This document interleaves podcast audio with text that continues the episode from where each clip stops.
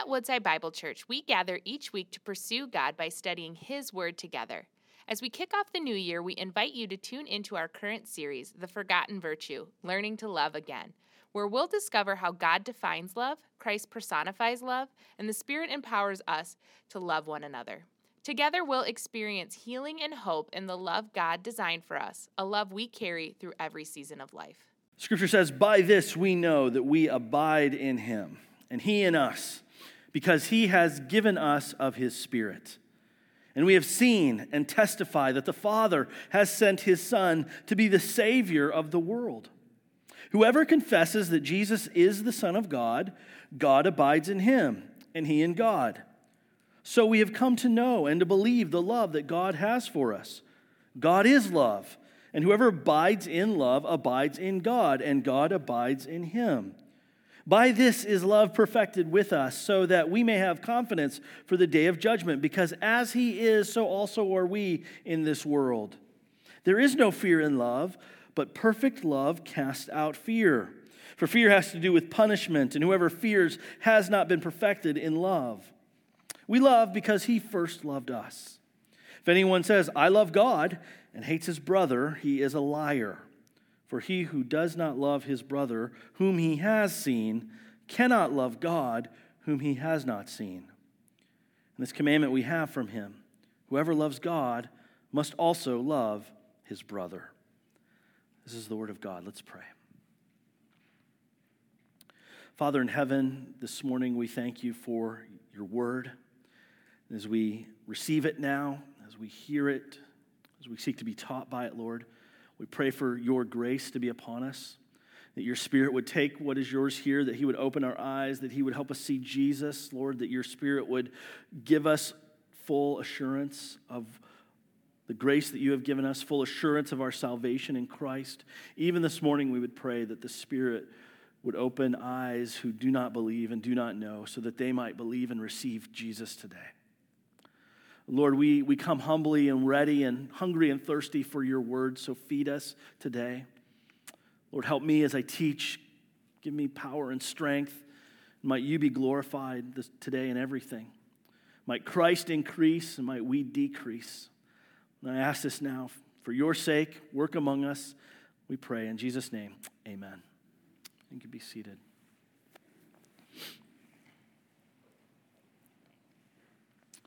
Well, there once was a lie, and the lie began to find its way into a specific community. The lie infested the community.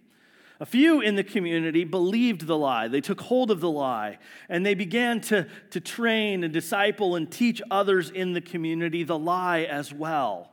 And so, like a virus, the lie began to spread within the community as a whole. Now, not everyone believed the lie.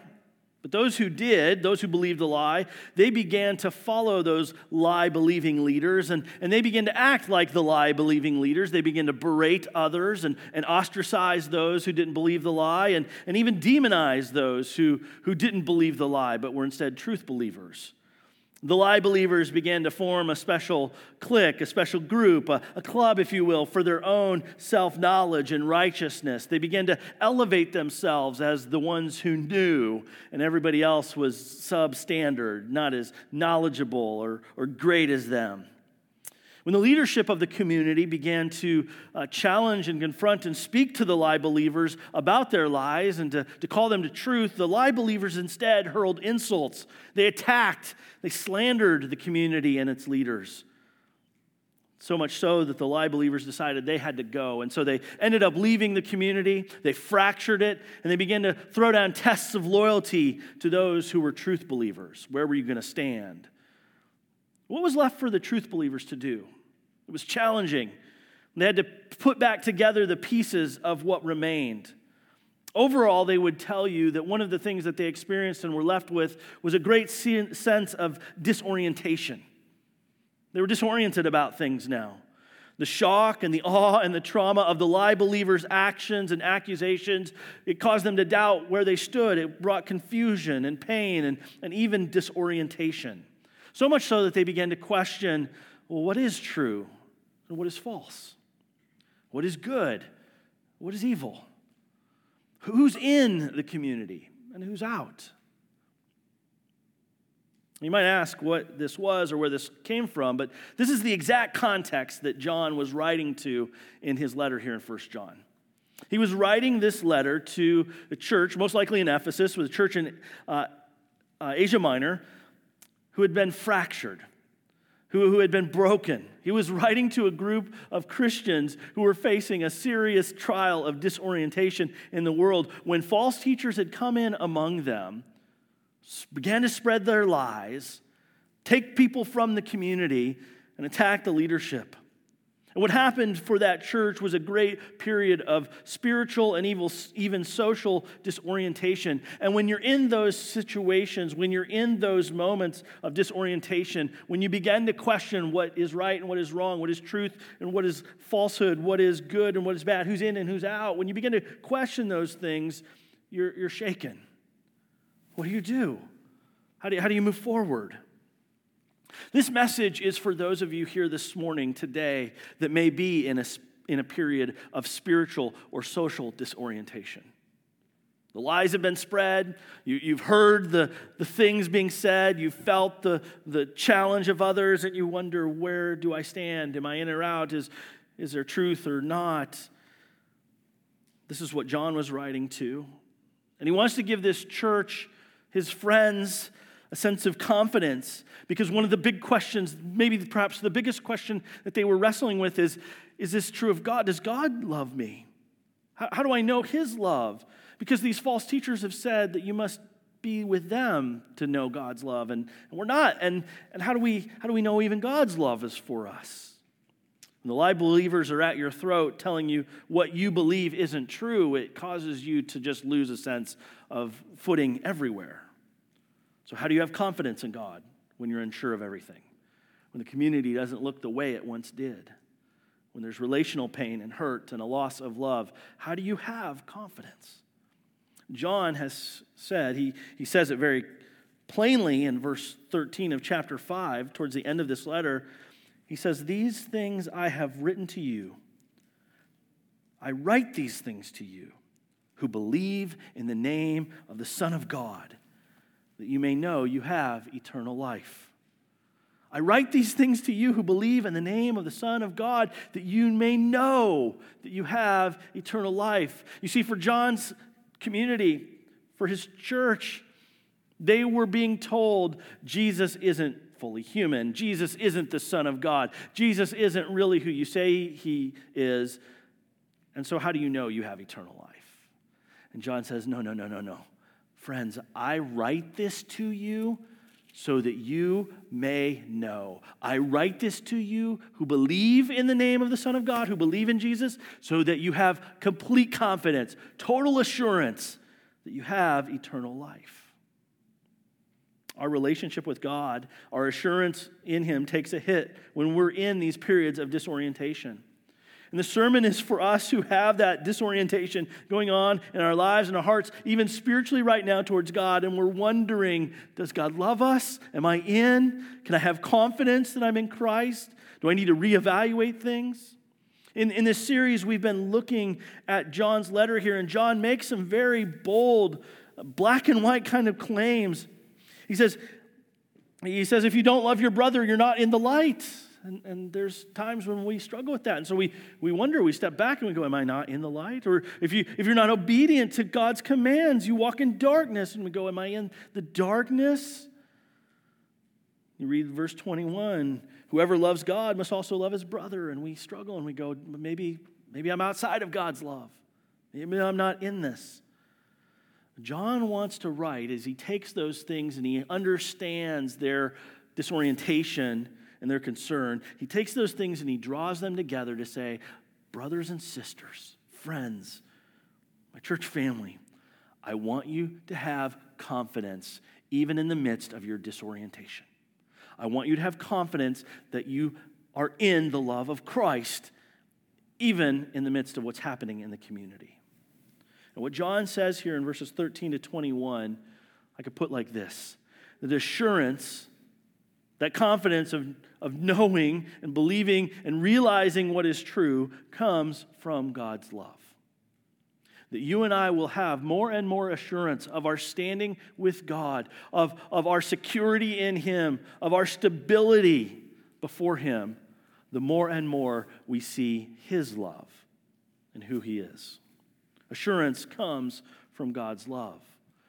The liars, the lie, lie, tellers, the lie believers of John's day, these false teachers that were in the church and scattering it and making a mess there, they, they had said, No, Jesus isn't the Son of God, he's not human. And they had even begun to say, you know what, to be really in, to really be close to God, you've got to have some special experiences. You've got to have certain special knowledge that only a few of us possess. What later became known in the second century as the Gnostic movement the Greek word gnosis or knowledge. They were saying, You've got to know, and, and we have this special knowledge. We know things. And, and you simple minded, weak little Christians, like, what do you know? Nothing. So, how can you really be spiritual? And what they began to do is place their assurance or their confidence on subjective experiences, even suspect experiences, rather on the concrete, objective reality, the knowledge of the love of God for us in Christ.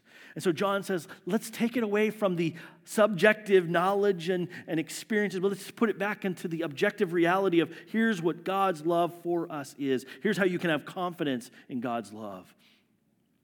Here's how you can have assurance that comes from God's love. And he gives us three ways. He says to this community, here's three ways to have confidence of God's love for you. I want you to have assurance this morning of God's love for you. I want you to see it and believe it so that your heart isn't wound up and it isn't disoriented, but that it's stable and steady in Christ. The first way that we would know to have confidence of God's love for us is to know God's love in us. We have to know His love within us. What does that mean? What does that look like? Maybe the way I would ask that question is how can you be confident that God abides in you? That was one of the statements. Does God abide in me? Do I abide in him? How can I be confident of that? The answer is to ask, what do you truly believe? What do you really believe? Here's, here's the way John approaches this in verses 13 through 15.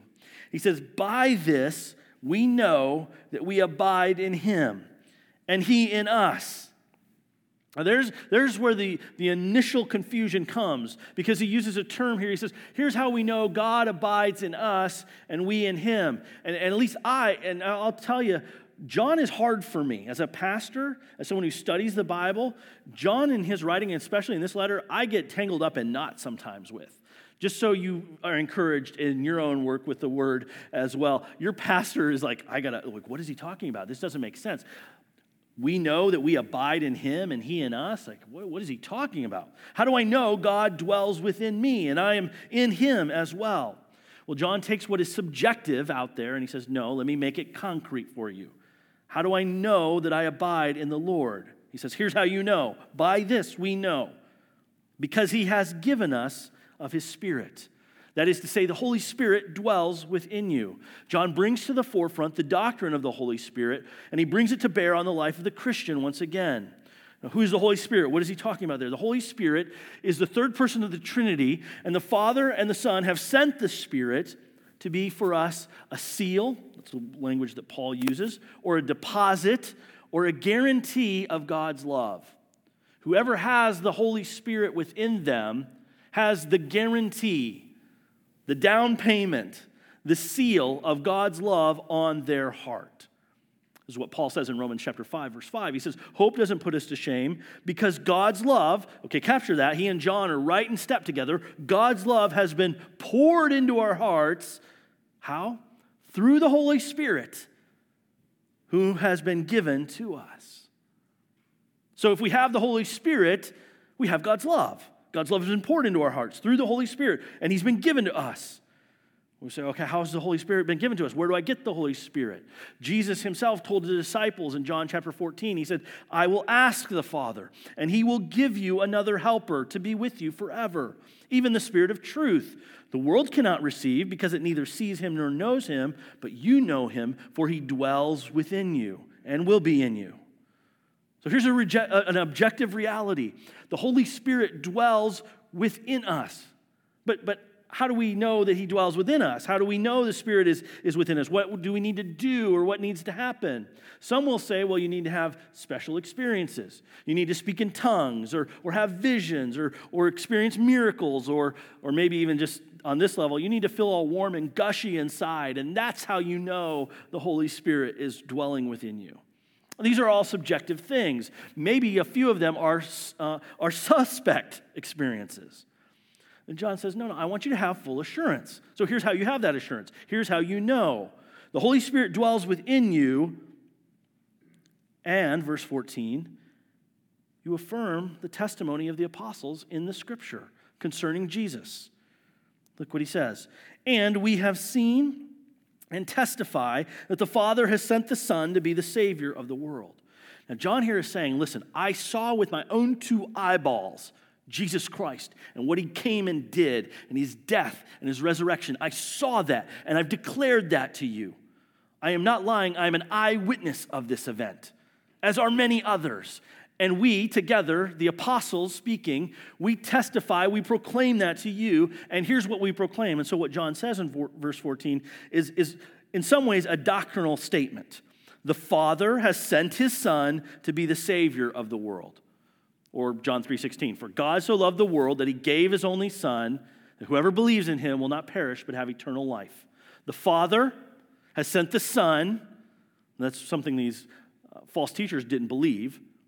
But John is saying, I've seen it and I testify it to you. The Father has sent the Son to be the Savior of the world, that Jesus came and He died as an atoning sacrifice for our sins. And Anyone can get on this, it's for the whole world. Well, here's what John is doing he's beginning to connect some realities. The Spirit dwells within you. You affirm that and believe that. And furthermore, you affirm and believe the testimony of the apostles concerning Jesus Christ, the scriptures, we might say. So the Spirit takes the word, brings them together, and something happens. A result issues. Verse 15. Whoever confesses that Jesus is the Son of God. Again, that's another doctrinal statement to say. It's a profound thing to say. Jesus is the Son of God. It's not saying he is a little less than God or he's just some sort of spiritual prophet or good teacher. But Jesus is fully God, sent from the Father, the Savior of the world. Whoever confesses that Jesus is the Son of God. And the word here, confess, it's a bold word, it's a, it's a profound word. In the Greek, it's to express one's express openly one's allegiance to a person. It's to proclaim, He's mine. I'm with Him. I believe my life is for him. So get this here. Whoever confesses that Jesus is the Son of God, God abides in him, and he in God. Now that's where John started, right? By this we know that we abide in him and he in us. And then he comes down and he says, Here's how you know you abide in him. Whoever confesses that Jesus is the Son of God. Well, how does that happen? How does a person confess that Jesus is the Son of God? Is it just saying that? Jesus is the Son of God? Well, John is here meaning sincerely within our hearts, we profess and confess that. It's a matter of our allegiance, our life being given over to Jesus, sincerely, truly. Can anyone just say this and it be that way? Well, this is what John says in, earlier in this chapter in verse 2. He says, By this you know the Spirit of God. Every spirit that confesses that Jesus has come in the flesh is from God. And every spirit that does not confess Jesus is not from God. This is the spirit of the Antichrist, which you heard was coming and is now in the world already. John says that the Spirit has to enable you to confess that Jesus is the Son of God. The Spirit has to enable you through the Word, through the testimony of the apostles in the Scripture, that Jesus is come from God. Or 1 Corinthians 12, 3. Paul says, Therefore, I want you to understand that no one speaking in the Spirit of God ever says Jesus is accursed, and no one can say Jesus is Lord. Again, that's a statement of, of great importance. It's a statement of salvation. To say Jesus is Lord is to deny all other aspects, all other saviors. Jesus is the one sent from God, He is the Lord. No one can say that, Paul says, except by the Holy Spirit. So here's how you know you dwell in God, you abide in God, and He in you. The Holy Spirit of God, who dwells within you, takes the Word of God, the testimony of Jesus, and he enables you to proclaim, Jesus is my Savior and Lord. Jesus is the Son of God. That's good news of assurance. If you have confessed with your mouth and believed in your heart, Jesus is Lord and that God has raised him from the dead, Scripture says you will be saved. That's how you know you're in God because only the Holy Spirit can awaken and empower you to be able to make that profession and that confession with your entire life. John is saying this for your assurance. You don't have to have some sort of mystical experience. You don't have to have some sort of radical uh, movement or miracle happen from your hands. You don't have to have some sort of special knowledge that is only hidden for a few. The Holy Spirit takes the Word of God opens your eyes, lets you see Jesus, that He is the Son, who's the Savior of the world. And you, in seeing Him and what He has done for you on the cross, and believing and trusting in Him, profess and, and, and confess, you proclaim to the world, He is my Savior and my Lord. You're in. God abides in you, and you in God. I hope that gives you some assurance. Because it's not a magic trick. It's what the work of God does in your heart to allow you to confess who Jesus is. You can know God's love in you, God abides in you. So be settled, be sure. But John takes it another step further. He gives us another way to have confidence in God's love. God's the second way to have confidence in God's love is to know God's love for us. It's to know God's love in us but it's also to know God's love for us. Maybe the way to ask this is how do you experience God's love? Now, you might want to circle that word experience and go, well, I experience God's love because I feel warm, or because good things happen, or because it's nice in the world. And, and John was saying that's not really, that, there's no ground for assurance on that. Let me show you how you can have assurance of God's love. He says this in verse 16. So we have come to know and to believe. So there's, there's footing here, there's confidence. We have come to know and believe the love that God has for us. Objective, it's from outside of us to us. God loves us. But how do I how have I come to know and believe that love? Well, John says, well, think about who God is. God is love. That's the very next phrase. God is love. This is the second time now that John has said this. He's giving us concrete evidence. The second time he stated that truth, it's God's nature. It's God's character. It's the essence of who God is. Everything that God does is of love. Everything that He is is of love. He is love. So to, to, to sit here and go, well, how do I know that God loves me? It's to see who He is. It's a very fundamental reality of His nature. God is love. And whoever abides in love, whoever abides in love, abides in God, and God abides in him. Now, John isn't trying to tie us up in knots here. He's not making a puzzle. He's taking us to fundamentals. He's just told us how God abides in us, right? Through the Spirit. The Spirit indwells us and enables us to profess Jesus as Lord. And now he is telling us the relationship has a way in which we abide in love. And how does that work? We abide in God. Now, I know you might say, but my love is weak. I don't, have strong love all the time. My, sometimes my love is all over the place. I love God some days, and some days I love tacos more. How do, how do I know? Like, am I out because of that? No, this is what he says in verse 17. By this love is perfected in us. As, as God's love is experienced in my heart, and I know God's love more and more, it's perfected. The word there means to be made complete or made mature. God is working to mature your love in your heart for Him more and more. How does He do that? How does He perfect love within us? Well, He has an object for us in that. First of all, He wants His love to be perfected within us so that we have confidence for the day of judgment because as he is, so also are we in the world.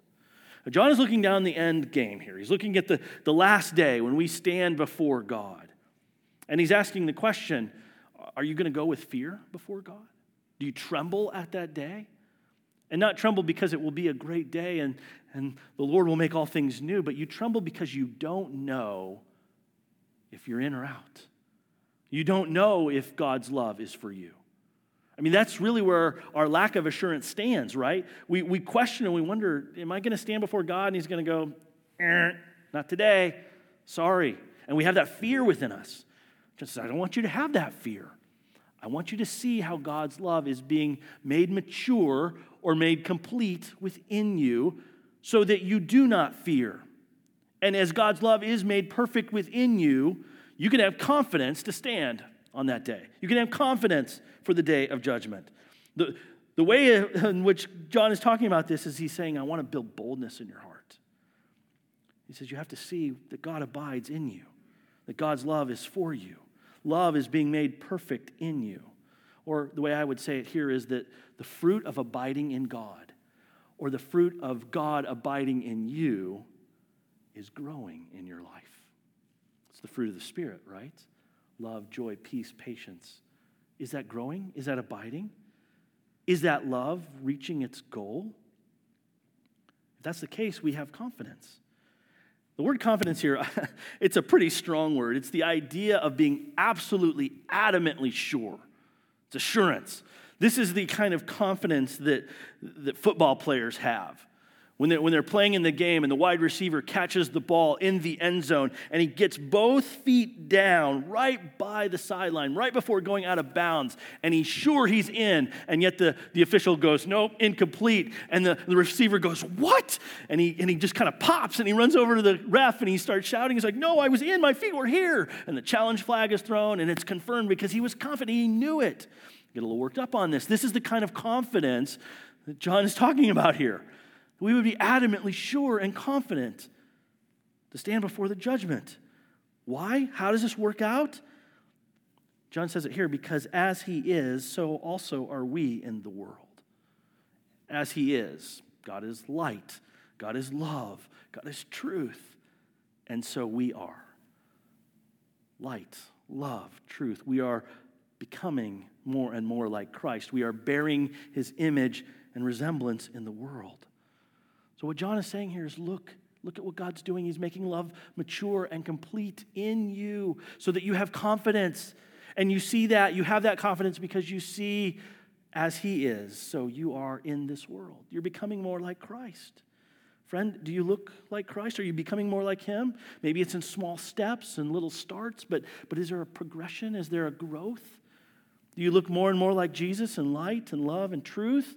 Growing in your affections for God, eager to love the church and love your neighbor and love your enemy? Are you growing in your understanding of the gospel? This is the fruit of God abiding in you, the fruit of the Spirit within your life and in His love, so that you can have this confidence to stand before God on the day of judgment. Not so that you can walk up on the day of judgment and say, Look at all the stuff I've done for you, God, but because of Christ's work on your behalf, because of what Jesus has done which you've received by faith alone. This growth of evidence, this growth is evidence of divine love towards you. Or as, as John Calvin put it this way, he said, By nature, indeed, we dread the presence of God. And that justly, for as he is the judge of the world and our sins hold us guilty, death and hell must come to our minds whenever we think of God. But John says that the faithful do not fear when mention is made to them of the last judgment, but that on the contrary, they go to God's tribunal confidently and cheerfully because they feel assured of his paternal love. How do we feel assured of his paternal love? How do we know this? Well, John puts it this way in verse 18 There is no fear in love, but perfect love. There's that phrase again completed love, maturing love, cast out fear. It is God's goal for you to grow more and more in your knowledge and assurance of His love so that the fear in your heart shrinks more and more and more. Like it, it gets out of your heart. That perfect love, the maturing love, the love of God for you, it casts out fear because there's no fear in love. He says, furthermore, fear has to do with punishment. That's why we're afraid to stand before God because we're, think, we're, we're going to think the, the axe is going to fall on us, but the hammer is fallen on Christ. He's the one who took our punishment. He's the one who took the blows that we deserve. Christ died as our substitution, our propitiation, taking our punishment for our sins. So whoever fears has not been perfected in love. And you may say, I worry, I fear, I, I don't know. You know. This verse is often taken out of context, and we go, well, fear, it must be put away. Fear has, there's no fear in love, faith over fear. Now, John here isn't applying this to the things that we should have rational fear over, like a grizzly bear about to maul us in the wood, or even a virus or health. John's not talking about that kind of fear. He's saying here the fear of standing before God on the last day. That can be put away, that can be removed. That fear may show up, but, but that fear shows up when we don't believe the objective truth of God's love for us. Think about it. Why do we fear that way? Why do we fear standing before God and fearing that the hammer might drop on us? It's because we refuse to remember what Jesus has done for us. We refuse to believe what he has done for us. We forget to believe. Friends, Jesus died for your sins. All of them. Every one of them. Sins you committed years ago, the sins you will commit today, and the sins running down the road in your future. Christ has paid for every one of them. God loves you. He sent a perfect and complete payment, substitute, punishment for your sin. That's objective reality. And it's all removed, it's all purified, it's all cleansed in Jesus. So, should you have any fear to stand before God if you've believed in Christ and trusted in Him? Not at all. Perfect love cast out fear. So, we need to go to the gospel more and more and more. We need to remember the love of God for us in Christ more and more and more so that our fears are diminished. Our fear standing before God is lessened and our assurance grows. Remember the love of God for you. John has said, In this is love, not that we loved God, but that He loved us and sent His Son to be the propitiation, the sacrificial atonement for our sins. Or Romans 8, for I am sure that neither death, nor life, nor angels, nor rulers, nor things present, nor things to come, nor powers, nor height, nor depth, nor anything else in all creation will be able to separate us from the love of God in Christ Jesus our Lord. You want to have assurance? Know the love of God for you, which He has demonstrated in Christ, taking all your sin. We have confidence by knowing God's love in us, confidence in knowing God's love for us. And thirdly, we have confidence, our assurance can grow because of God's love between us. And we must know God's love between us. Or it's to ask the question this way What does love do? What does love do? And John here puts it this way He says, We love. What does love do when this perfect love is, is growing within us, when it's being brought to maturity and completion? What happens? We love. I mean, that should, that should be kind of the, the bumper sticker, more than the bumper sticker, it should be the motto over every Christian. We love. That's just who we are. That's what we're known for. We love. I mean, go for that tattoo if you want. We love. But why do we love? Do, do we love because it's our duty? Do, do we love because, well, I have to? I don't want to, but I have to. Do, do we love because we, we feel so obligated, so guilty, and so shamed that, that we've just got to put that out there? We've got to put love out there because we just feel the weight of shame upon ourselves? John says, no, no, we love. I'll take that motto. We love. Why? Because he first loved us. Love is an extension. Love to others is an extension of the love of God for us. So, the more you stand under the love of God, the more you see the love of God in Christ, the bigger your view of the gospel of grace, the more love should be cascading out of your heart. God's love is a waterfall to us, descending down upon sinners, descending down upon people who are his enemies and that's how we love. We love because He first loved us. John brings us back to the ethics of this. Do you want assurance? Do you want confidence in your life against the lies? Well, look. Look to love in practice. He puts it this way in verse 20. He says, If anyone says, I love God, it's a great statement. I love God, and yet hates his brother, he's a liar. There's the lie. I love God, and yet it's completely disconnected. He hates his brother. That person is a liar. For he, and here's how John rationalizes it. Here's where he makes the logic of the argument.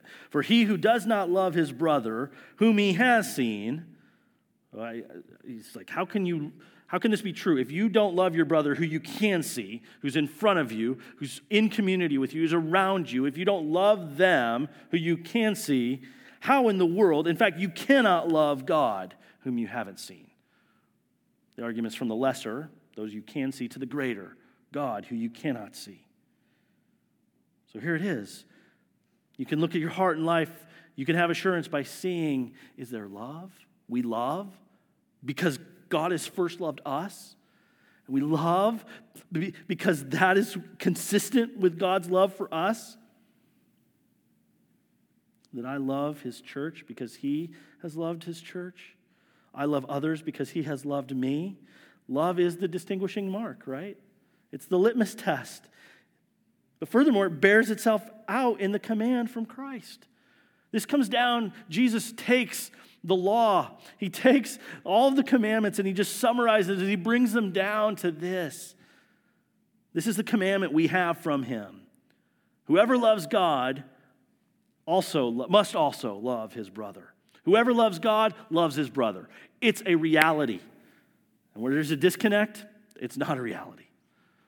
You can't love God and not love your brother. If you don't love your brother, you don't love God. The two are connected, they're fixed. Jesus has said this. We love one another. It's the greatest commandment. We love God with all our heart, soul, mind, and strength, and we love each other. We love our neighbors, ourselves. We love our enemies. You can't love God and not love his people. So, where you see, this is why John is building for assurance in us, where you see love between us, you can be confident of God's love there. You can have assurance. We're in step with him. This should bring up love all the more among us. It should put down hatred and strife and enmity between us because we are looking to see God's grace on us. We're looking to see have we understood His love? Have we believed it? Well, love will just be abounding, it'll show up, it'll be there. Let me, let me wrap it up in this way. We want assurance. We, we want definitive reality about our seasons of disorientation, socially and spiritually. We, we want to stand with, with firm footing and say, I know of God's love for me. I know of God's love for us. How do we get that assurance? Where does it come from? This is the assurance that John writes for, he works for. Well, what do you believe? Do you believe that Jesus is the Son of God because the Spirit of God dwells within you and he takes the word of God and he enables you to see that and believe it and say it and profess it, you can have assurance. Or how do you experience love? Is it just something that you kind of make up? It's mystical? Or do you believe? Do you look to the, to the radiant cross of Christ and see there is love? There's God's love for me. And I bank my life on it love being perfected with me? Or let me ask, what's your love doing? Are you seeing the love of God in Christ towards you? And is it growing and maturing in you in such a way that it is reflective? It's cascading out in your love towards others? Those are the things that give us assurance of our faith, that give us assurance of our standing before God, that we abide in Him and He in us. Not the mystical movements, not the lies of the world out there, not the false teaching or the Gnosticism or, or any of that. It's what God has done for us in Christ, which the Spirit awakens us to, which we take hold of and we, we put in front of us all the more, and it pours out of us in love towards one another. It's the entire goal of John in this letter. I write these things to you who believe in the name of the Son of God that you may know you have eternal life. There's assurance. There it is. Don't base your assurance on your feelings, on your experiences, on your passions.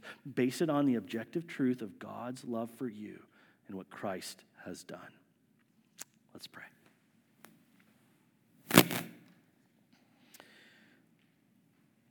Father, thank you for your word. Thank you for the assurance of love that we have.